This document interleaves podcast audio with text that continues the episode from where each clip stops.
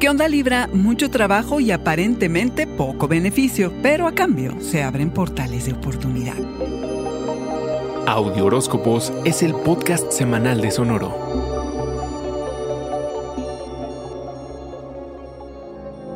¿Se te antoja regresar a los buenos hábitos y costumbres? No, ¿verdad?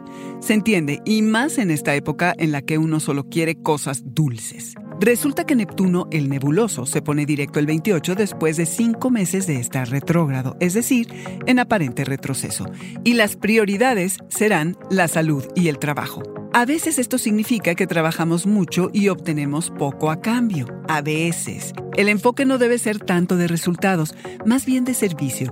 ¿Qué tanto ayudamos a los demás? Que no se te vaya a pasar la mano, Libra. Que de pronto te encuentres sirviendo los intereses del otro y nada de lo tuyo. Una cosa es apoyar y otra que abusen de ti.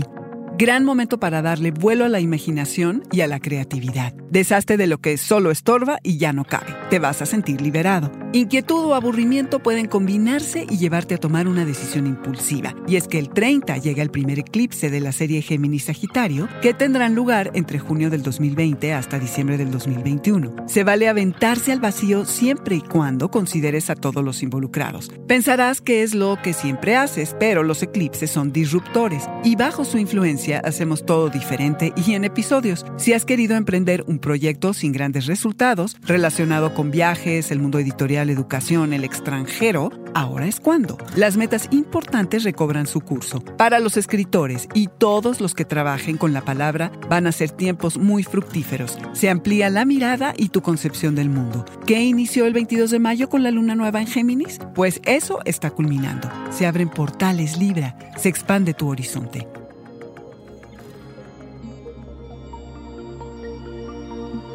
Este fue el Audioróscopo Semanal de Sonoro. Suscríbete donde quiera que escuches podcast o recíbelos por SMS registrándote en audioróscopos.com.